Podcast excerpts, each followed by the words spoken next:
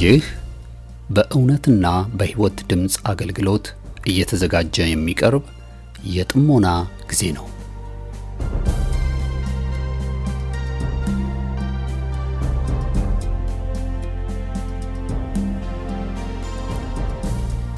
ጥሞና ወይም ተመስጦ በግል የሚደረግ ራስን ውስጥን የመመልከቻና የመመርመሪያ የጸጥታ ጊዜ ነው።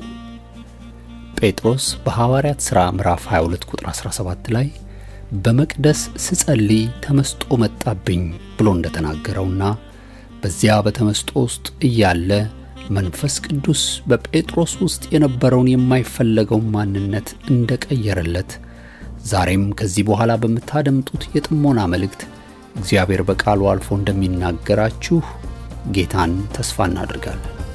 ቀጣዩን የጥሞና መልእክት በጥሞና ያድምጡ። አሁን ወደ መልእክቱ።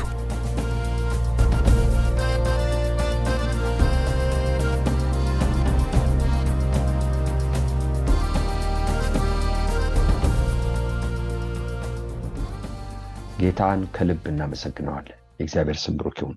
እንደምን አደራችሁ፣ እንደምን ዋላችሁ። የጌታ ጸጋ ሰላም ብያላችሁበት የበዛ ይሁን።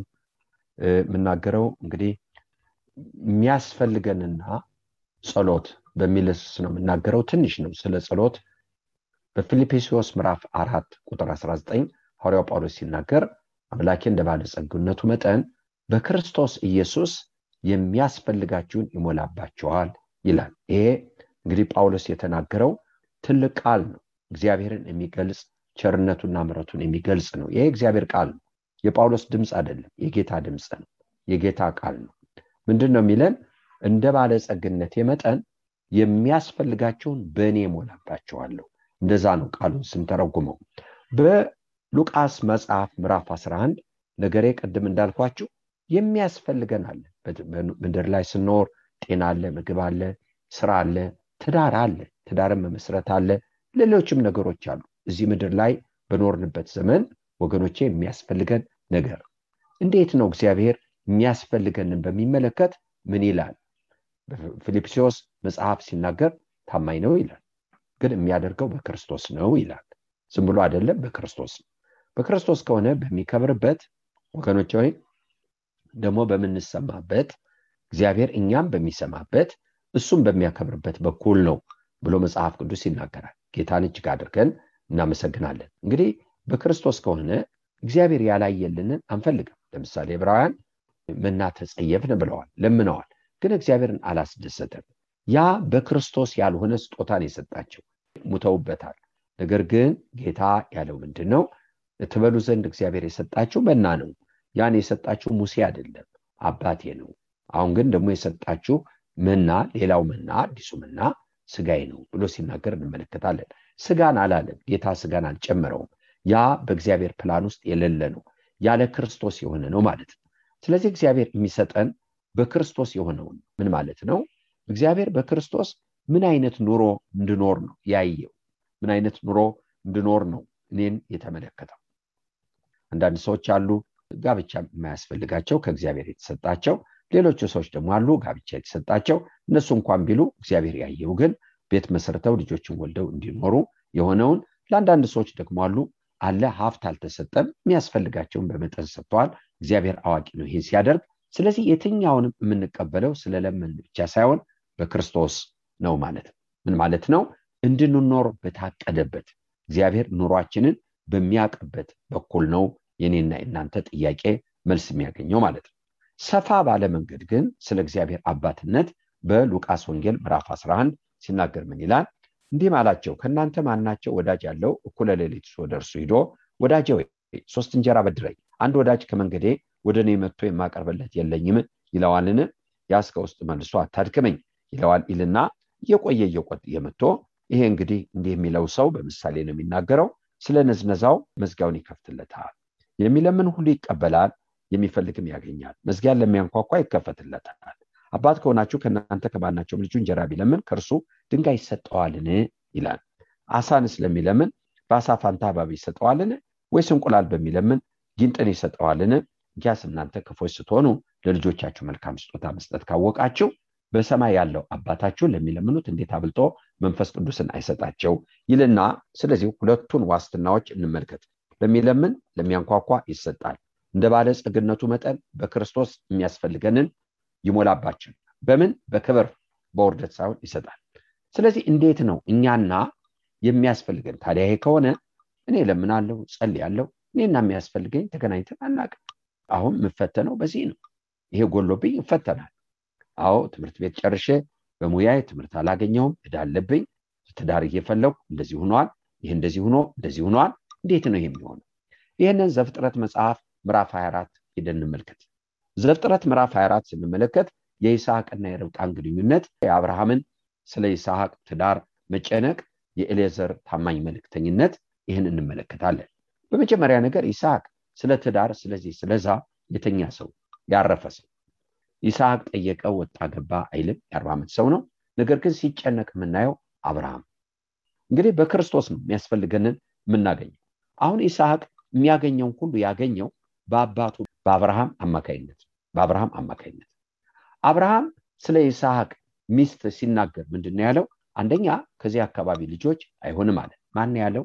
ወገኖቼ ይስሐቅ ሳይሆን አብርሃም ነው ስለዚህ የሚያስፈልገን ነገር በሙሉ የሚውጠነጠነው በኢየሱስ ውስጥ በሱ ውስጥ ነው እግዚአብሔር የሚያደርገውን የሚያደርግልን በክርስቶስ አማካኝነት ስለዚህ ምን አለ? አብርሃም አይሆንም። ከዚህ ከከናን ሴቶች ልጄ አያገባም። ከወጣሁበት ነው አለ። እሺ ኤሌዘር የተባለው ሰው ባይሆንስ ባይሳካ ሲለው አትመልስ ልጄ ቆሞ ይቀራል።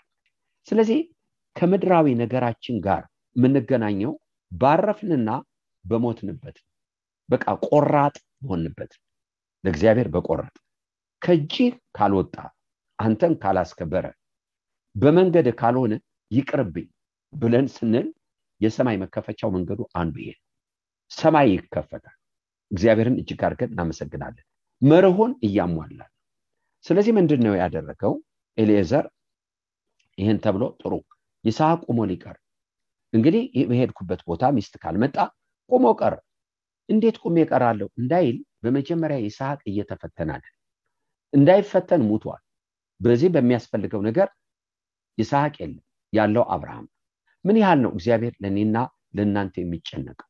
በሚያስፈልገን ነገር የሞት ነው ያህል ለእሱ የጣልነው ያህል። ምን ማለት ነው መሞት?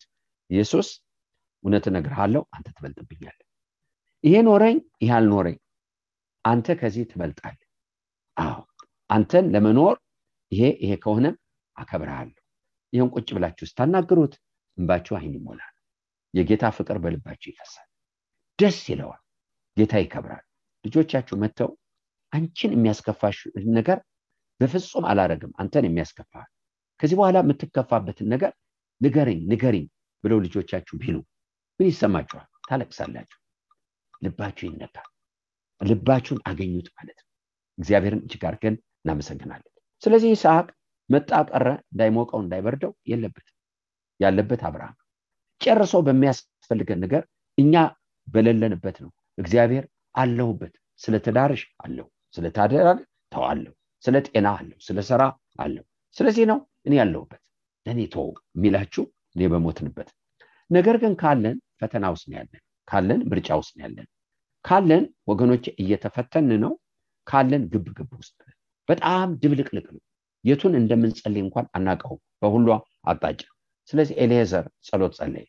የጸለየው ምንድን ነው ይህን ለማድረግ ጌታ ወይ አለ ምራኝ ምልክት አረጋለሁ ውሃ ጠጭኝ ስል አንተም ጠጣ ግመሎችን የምትለኝ ቆንጆ ለጌታ የሚስትቱ አለ። ይሄ ቁጥር አንድ ያስቀመጠው ምልክት። ወደ ተባለው ቦታ ሲደርስ ልክ ነው። ይህን ጸልዮ ቁጥር 12 13 ዘፍጥረት መጽሐፍ ጊዜ ለመቆጠብ ርብቃ መጣች መታ ዝም ብሎ ያታል ውሃውን ቀድታ ስትወጣ ውሃ ጠጪኝ ሲላት ጠጣ ደግሞም ግመሎችን አጠጣለሁ ብላ ቶሎ ብላ ገልብጣ ወደ ወንዙ ወረደች እና ምን አረገ? ቁጥር 20 አንዳንድ ጊዜ የጸሎትን ግማሽ እናበላሻለን። በጣም ንሞትን ሞትና ሙተን ሙተን ሙተን ለጌታ እግዚአብሔር ስራ ሲጀምር እንነሳለን። ይስሐቅ የእሱ ነገር ተጠናቆ እስኪያልቅ ድምፁን አንሰማ። እኔና እናንተ ጌታዊ ለአንተ ተው ብለን እግዚአብሔር ስለኛ መስራት ሲጀምር መሀል ላይ ብቅ እንልና ወዲህ ወዲያ ማድረግ እንጀምራለን። አሁን ይምታታብናል እግዚአብሔር የሚያደርገው እኛ የምናደርገው ከሱ የሆነው ካልሆነው ይምታታል ለምን? ገባንበት ገባንበት ማለት ነው። እግዚአብሔር የሚያደርገው በፊቱ ዝም ባልንበት ለእሱ በተውንበት። ይህን ያደርጋል። እንደ ባለጸግነቱ ይሞላል።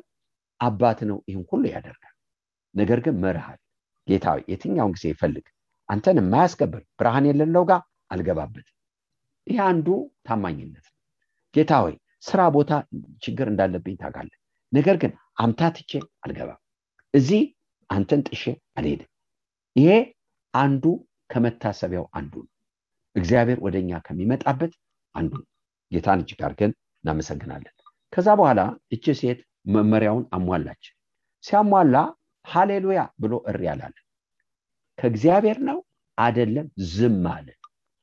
በምንጸልይበት ጊዜ በኑሮ በሚያስፈልገን በየትኛውም አቅጣጫ ዝም በጣም አስፈላጊ። ነገር ግን ዝም የማይል ነገር አለን ማለት ለእግዚአብሔር አልተውን እሱ እያደረገልን ሳይሆን እኛ ልናረገው ስሙን ጠርተን እየጸለይ ልናረገው ልንገባበት። ነገር ግን እግዚአብሔር የሚያደርገው ስንተው ስለዚህ ምን አለ ኤሌዘር ዝም አለ። ከእግዚአብሔር ነው? አይደለም ብሎ ዝም አለ። ሁኔታውን ዝም አለ። ከዛ በኋላ የማንሽ ልጅ አሟላች። እንደ በቤታችሁ ማረፊያ ያለ አሟላች። አሁን ወድቆ ሰገደ። ወደ ቤት ገባ። ብላ ተባለ። አልበላም ለምን? የመጣሁበትን ልናገር። ተናገረ። ሲናገርም እንዳለ ተመልከቱ ቤተሰቦች። ከእግዚአብሔር መጥተዋል ክፉና ደግ ልንመልስልህ አንችልም። ግን እስኪ እንጥራት። ከዚህ ሰው ጋር ትሄጃለሽ? ሲሏት አዎ ይሄዳል ታውቋለች አታውቀው ተሰርቶ አለቀ። አስር ቀን ትቆያል ኖ አታዘግ እግዚአብሔር መንገዴን አቅጥተዋል አልቆይም።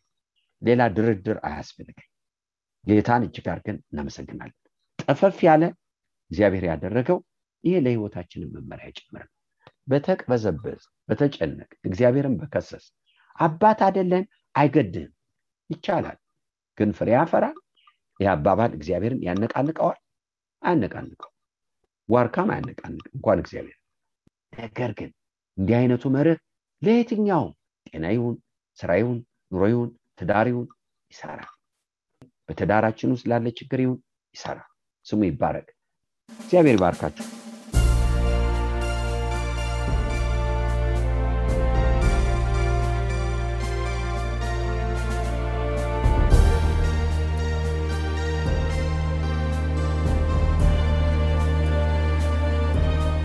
እስካሁን ስታደምጡት በነበረው የጥሞና መልእክት ለሕይወታችሁ የሚጠቅም ለነፍሳችሁ መብልን ከቃሉ እንዳገኛችሁ ተስፋ እናደርጋለን።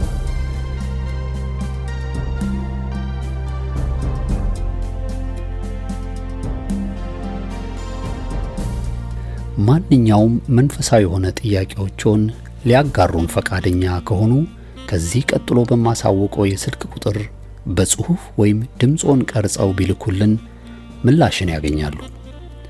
ለአሜሪካ የስልክ ቁጥራችን 215 782 08 48 ሲሆን የካናዳው ቁጥራችን ደግሞ 647 518 4919 ነው። የእውነትና የሕይወት ድምፅ አገልግሎት የእግዚአብሔር ጸጋ ለሁላችንም ይብዛልን። አሜን።